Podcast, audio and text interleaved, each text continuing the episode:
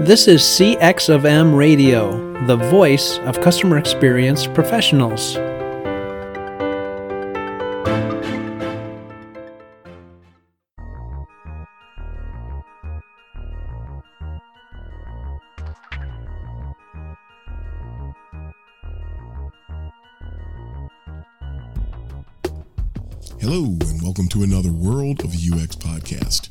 This is your host, Darren Hood. Thanks for taking the time out of your busy schedule to join me on today. And as always, welcome to those of you who are listening to the podcast for the first time. We're going to dive in today because we've got a lot of ground to cover. And uh, I want to piggyback a little bit on what we talked about last week, where last week we talked about a holistic view of UX it goes without saying that there is a, a pretty broad group of methods, methodologies, deliverables, artifacts. There are a lot of, of, of strategy oriented elements. There are a lot of things that we need to do. A lot of things that as we progress, I mean, from the time that we're entry level people to the time that we're seniors, we're leads, we're managers, there are a lot of things that we do, a lot, a lot of growth that we experience, a lot of techniques techniques is a good word. I think I'm glad we used that one. That that that really uh, fits the bill there. However, there are other elements. There are other things that come into play when you're looking at UX that we need to be aware of. Other things that we need to grow in. Other skills and traits that that we need to do. I mean, that's why we call this the world of UX. That's the name of the podcast because we're not just talking about all of those techniques. We're not just talking about those things and talked about recently on on social media. There is no shortage of coverage of those things. And a lot of people are out there covering it, and a lot of people are doing a slam bang job of it. They're, they're doing great in covering those things. I can cover those things. Uh, people ask me about it. I mentioned that last week. Why don't you cover that stuff more? Well, it depends on where I am and it depends on what the need is. And while there is no shortage of coverage of those techniques, there is an extreme dearth. There is an extreme shortage of covering all of these other things that make up that holistic view of UX. There, there is some coverage on the soft skills there is some coverage on advancing your careers and things you need to do from an educational standpoint. And we're going to be talking about that in the not too distant future. We're starting to line up guests to come in and talk to you about what they're doing to help in the educational world when it comes to UX. And some people are doing some great, some some some admirable work in that arena. But there's a whole lot of stuff that's in UX, a lot of things that are that are connected to what we do, a lot of things we're dependent upon for our success that are getting little to no coverage on podcasts, in blog posts, in in in conferences. A lot of conferences, they don't even want you to come in and talk about that stuff. The vast majority of time, they want to hear somebody talk about the techniques. A lot of people get offended when you speak about anything from an authoritative standpoint. So they just like people to glaze over certain topics. And and those types of approaches don't take place without consequence.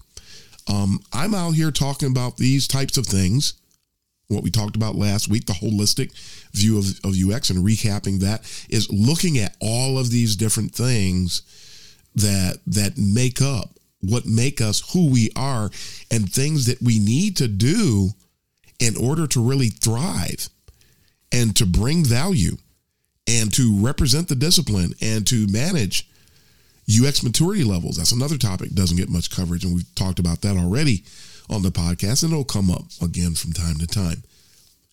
We're going to piggyback today and we're going to build on that holistic view of UX I want to talk to you about a little bit more from a philosophical standpoint. And that, that's the part of UX that gets overlooked a lot of times. Uh, people don't want to hear about it, or they're just not interested, or they get confused by it. And then they go back to work, and that very thing that they didn't want to hear about is the thing that comes up and bites them in the rear. So, for that reason, and because I'm all about helping people be better, I'm all about helping people reach their full potential. I'm all about having someone look at that area of their of their UX walk, of that, of their UX development that they're not paying any attention to, that if they would give it some time and if they would, they would give it some attention, it would actually expand their horizons and help them to be better UX professionals. Because again, as I said last week, if you're just looking at the techniques, if you're just looking at the the artifacts if you're just looking at the deliverables and the methods and the methodologies and all these other things go unattended you're going to eventually fall short especially when it comes to helping people to understand the value that UX brings. There's always going to be this other thing that comes up that somebody is interested in and, and they're going to come at you from a from a sort of a different angle and because you didn't consider that angle, you'll be sitting there with uh, deer in the headlights. Look, so that's what we do. That that's what this podcast is about, and that's what we're about to do to you again today. The topic that we're going to build on and piggybacking on last week, pretty long summary, but I think we need it, and everybody didn't hear last week, so we want to cover that, and we want to refresh memories of those who did listen last week. Today, we want to talk to you about this philosophy that that I developed associated with with a sound UX practice. And I refer to this, and this is the topic for the day the art of constructive losing. Some people might get it right up front in hearing that, but of course, we're going to take the time that we have remaining today to explain this to you more fully. What do I mean by the art of constructive losing. Picture, if you will, it doesn't matter what level of seniority because this happens to all of us. You are working on a project, you're in the discovery phase of that project, and some people have already presented some ideas, some things that you could potentially use, some direction you can possibly go in. You're not necessarily solutioning, but you are in a position where you're trying to to help to to solidify your strategy and validate some things. So you're conducting research. Your team's conducting research and you're you're coming up with some answers and you've you've done quite a bit of research you've conducted some remote usability testing you've so you've done some interviews you've done some ethnographic work you've performed a few contextual inquiries you've even a b tested some of the designs to just to help clarify which which which part of this design actually works better.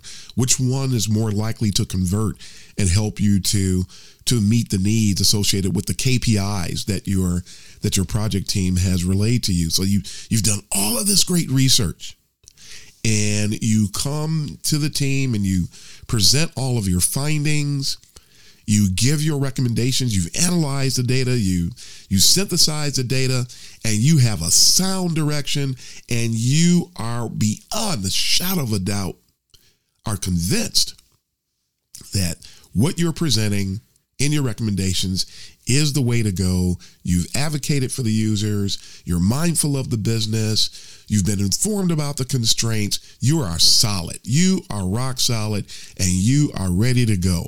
Yay, you. And then, after you present all that information, the HIPPO, or people who are HIPPO influence, and for those who forgot what that means, that's an acronym that means the highest paid person's opinion. The highest paid person's opinion is known by some. And a lot of times, the people who are influenced and they have the bias that is in play because of the HIPPO influence they really don't care about all the work you've done. They don't care how sound your research is. They don't care how much experience you have. They don't care how much of an experience uh, of an expert you are. The HIPPO said X, Y, and Z, and though you said X, Y, and M, they don't care anything about M. And you understand that if you go in the direction of M, Your research has already proven that if you go in that direction, your team is going to suffer some losses. The business is going to suffer some losses, but they just don't care. The hippo likes M, and because the the highest paid person likes M, no matter what that research says, we're going to go with M. As a matter of fact, you know what? X and Y, we don't really care about that too much either. How about we just do this other little thing over here? And next thing you know, they start bringing in other ideas and, and they start to commandeer the user experience. And the next thing you know, all of your research is just, it's toast. People who are under the sound of my voice, who've been doing UX for any length of time, know that this is all too common of a scenario. It is something that happens a great deal. It's something that we cannot help. It does not matter how much research you have done. It does not matter the degree of excellence you have been operating in. When people start getting ideas, and a lot of people think they're designers, and, and it's just a fact of it, you know, and we're not demonizing anyone because they do that. We know people are going to do that, and that's just part of what we have to manage as user experience professionals. But what I'm getting at is that person that did all the research, when the meeting is over and you find out that your research actually meant pretty much nothing, you you end up you go for a walk, you might talk to some other team members and they are experiencing the same exact thing on their project. And you're all trying to to reconcile, you're all trying to come to a an understanding. How in the world did this ha- did this happen and what should we do going forward man. And this isn't the first time that it happened. So what what do we do? How do we get better going forward? And this is where i want to introduce to you this concept of the art of constructive losing. It is a known fact that user experience professionals are not heard 100% of the time. If you're in an environment where you get heard 60% of the time, you're anything that and above, that means that your environment has a pretty good UX maturity level. It means that the the C-level people, the mid-level managers, value UX and what you bring to the table, and they're they're looking to hear what you have to say and take that into serious consideration as they make decisions. Because we, as the UX people, we do not own, we do not control the decision making. We are influencers. That's why it's good to have a little sales in your blood, so to speak, because we spend time selling our recommendations to stakeholders on a regular basis. And nobody has to listen to you at face value at all. If you think that people have to listen to you, that's something that's usually reserved for when we're pretty young in the discipline and, and we're sort of naive, really. And we think that everybody's going to listen to us and they can't wait to hear what the UX person has got to say and things of that nature. That's it's not how things work. That's I was like that early in my career as well. And I had to learn the hard way then that's where this philosophy that I'm that I'm going to explain to you comes into play. I learned that while you you don't get heard all the time, I learned that because of that, that that that's not a reason to throw up your hands. It's not a reason to walk away from the profession. It's not a reason to be frustrated. It is what it is. It, it is how things go. I'll never forget, I believe I mentioned this on another episode, that one of, I feel, one of the best bosses I ever had told me something once and he made a statement where I was getting frustrated because of how people were responding to the work that we were doing and bending over backwards, tying ourselves in knots and doing all types of things only to be discounted and and to be disavowed and ignored. He said, you know, you have to get used to the fact that when you're operating in UX, you need to understand there's going to be a degree of healthy friction, is what he called it. And, and that resonated with me tremendously. There's going to be friction, there's going to be frustration, And and so when people don't listen to you or some people will argue you down sometimes and you didn't start an argument, they just don't like what you said for whatever the reason might be. And a lot of times people are operating under some type of a bias and that's where it comes from. And that's fine too. Not demonizing those people either. We're just calling it what it is and it is what it is. I learned that those things are not deal breakers. Those things will happen. And it's better to have a strategy to to respond to these things. And that's where the art of constructing constructive losing comes from. So consider this. If you understand, you come to grips with the fact that as the UX professional, you do not walk into the meeting and people are automatically going to just here comes the UX person. Let's roll out the red carpet. Let's listen to everything they say. That's simply not realistic at all. As a matter of fact, the the UX person is always the baby in the room, the discipline of UX. Every other discipline that's in a room where you have a team that's collaborating and you have anywhere from 5 to 15 disciplines represented in that room and when that happens, nobody is younger than UX, whether it's quality assurance, project management, development, whatever it is, scrum masters, whatever it is. UX is always the baby. It's and not only is it the baby, and by that we're saying that it is the youngest, but it all is also the least understood, and nobody really wants to take orders from the baby. Nobody wants to let the baby call the shots.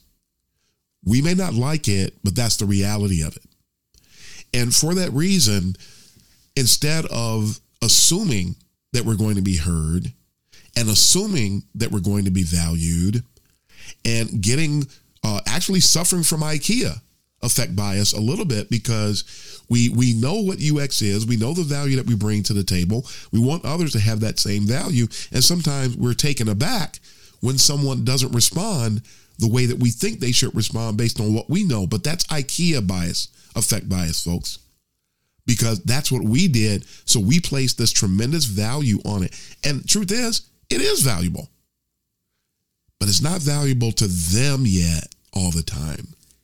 And so if we come to grips with that and realize instead of assuming that people will value us, how about we and this is the, the foundation of, of this philosophy, realize that we have to earn, we need to earn trust, we need to earn respect, and we need to earn a seat at the table. We need to earn the desire to be heard. We need, we need for people to be convinced that what we bring, what we contribute, is something that is that can easily make or break the project. And by that, it'll make it if we're heard, and we'll break it if it's not if we're not heard. When it take, but it takes a while for people to reach that state of mind. So, enter the art of constructive losing. If you know you're not going to be heard, and here's the second part you have to labor to get that trust, that respect, that seat at the table, that that that common valuation of the work that you're doing as a UX professional. It is going to take time to get there. So, if you already know basically what the potential is of being heard and you know that the chances are low or lower, the the the less of UX maturity you have, the less likely you are to be heard. The more UX maturity you have, the more you're likely to be heard. So you already know, we all know, wherever we work today, we know what the potential is. So if you know that the potential is low, what you have to make sure that you overcome first, make sure that just because I'm not going to be heard does not mean I'm not going to put my best foot forward. So we have to be committed to excellence. Talked about that when we talked about the UX cycle of excellence. We must be committed to excellence. No matter whether we're heard or not, We need to make sure that we're continuing to advocate for users. Whether we are heard or not, we need to make sure that we are understanding what the business needs are, we're accounting for the business needs, and we're reflecting that in our work and our recommendations. We're going to have to throw out the fact that we're not going to be heard, basically. You're going to have to dismiss that because you don't want your awareness of whether or not you're going to be heard. Mostly it's the not. You don't you don't need your awareness of not being heard, your awareness of being disavowed by certain stakeholders and by certain people to have an influence upon your commitment to excellence. So, how about we just forget that? It doesn't matter. It really doesn't. No matter what. Whether they're going to hear you or whether they're not going to hear you, how should that influence what you do and the degree of excellence associated with what you do? It should not. So all we want to focus on is doing the right thing, representing expert voice, advocating for the users, being our absolute best as user experience professionals. So now, that is the key piece. That's the thing that needs to be in place. So you go into a meeting. You've let's take the scenario we talked about earlier.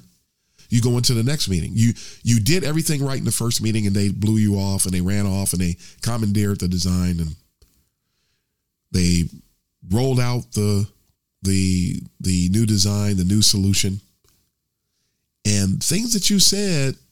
Some people noticed that you were right. It was important. They should have listened. So you go into the next project. And a handful of people start to pay a little bit more attention to you. But for the most part, people are still just as hostile and don't want to pay attention. They still commandeer the design. And you feel like, man, what in the world am I? Why am I even here? You feel like that when you come out in that scenario. So uh, maybe a couple people listened to you. And then they struggled again. They had some degree of success, but a lot of failure. And if they had listened to you, they would have done a lot better. You come into the next project, and the same thing happens. But you start to make baby steps. You start to impact people and, and the value placed on UX because as you continue to, to represent UX properly and you continue to demonstrate excellence, even though nobody's paying attention to you. What we don't realize in the midst of that type of a scenario or ongoing scenario is that people are starting to come around. They don't necessarily tell you that they are, but they are four, five, six projects down the road, seven projects down the road. Sometimes it might take 10 projects down the road. You have been making incremental improvement, incremental gains in getting wins for UX, even though it might not be very demonstrative in the volume that it's happening. You keep making impact. This is what constructive losing is that no matter how people are responding, no matter who's listening, no matter how they demonstrate it, no matter how broadly they demonstrate, whether or not they value what I'm saying, we're making progress. Eventually, those people wake up. Eventually, those people realize, you know, if we had done what Julie said in these five projects, do you realize how much more and it, we would have benefited. And this really comes in handy when you start to speak exec, when you start to speak their language. They start to realize if we had followed those guidelines, we would have really nailed our, our KPIs. And not only would we have nailed our KPIs, we would have performed at, at a 150% clip instead of an 80% clip. We would have almost doubled our efficiency had we embraced those UX recommendations. So, folks, as we wrap up, the art of constructive losing is about maintaining excellence and not allowing the attitude that people have toward UX to determine how much you are you are engaging and and how much you are working to contribute to your initiatives. And eventually they come around and the next thing you know, you've got a seat at the table. I used this before to gain a seat at the table with engineers. Folks, it works. But you got to be excellent. You got to be sold out. You've got to be committed. Don't let anything stop you. keep going forward. You will eventually win, but you win because you were sound in being a constructive loser. Losing with a plan that eventually ends up flipping and you end up impacting everybody and you end up becoming the champion, or I should say, everybody sees you as the champion that you know you are. As mentioned, it takes information like this to help help us have the nice solid frame of mind to excel in UX. It's not enough to know all the methods, methodologies, folks, the techniques. I hope you embrace this today. I hope this this example uh, resonated with you. Uh, but that's all the time we have for today. Got to sign off. So this is your host of the World of UX, Darren Hood. Happy UXing, everybody. Thanks for joining us for this session of CX of M Radio. Be sure to rate, review, and subscribe to the show and visit cxofm.org for more resources.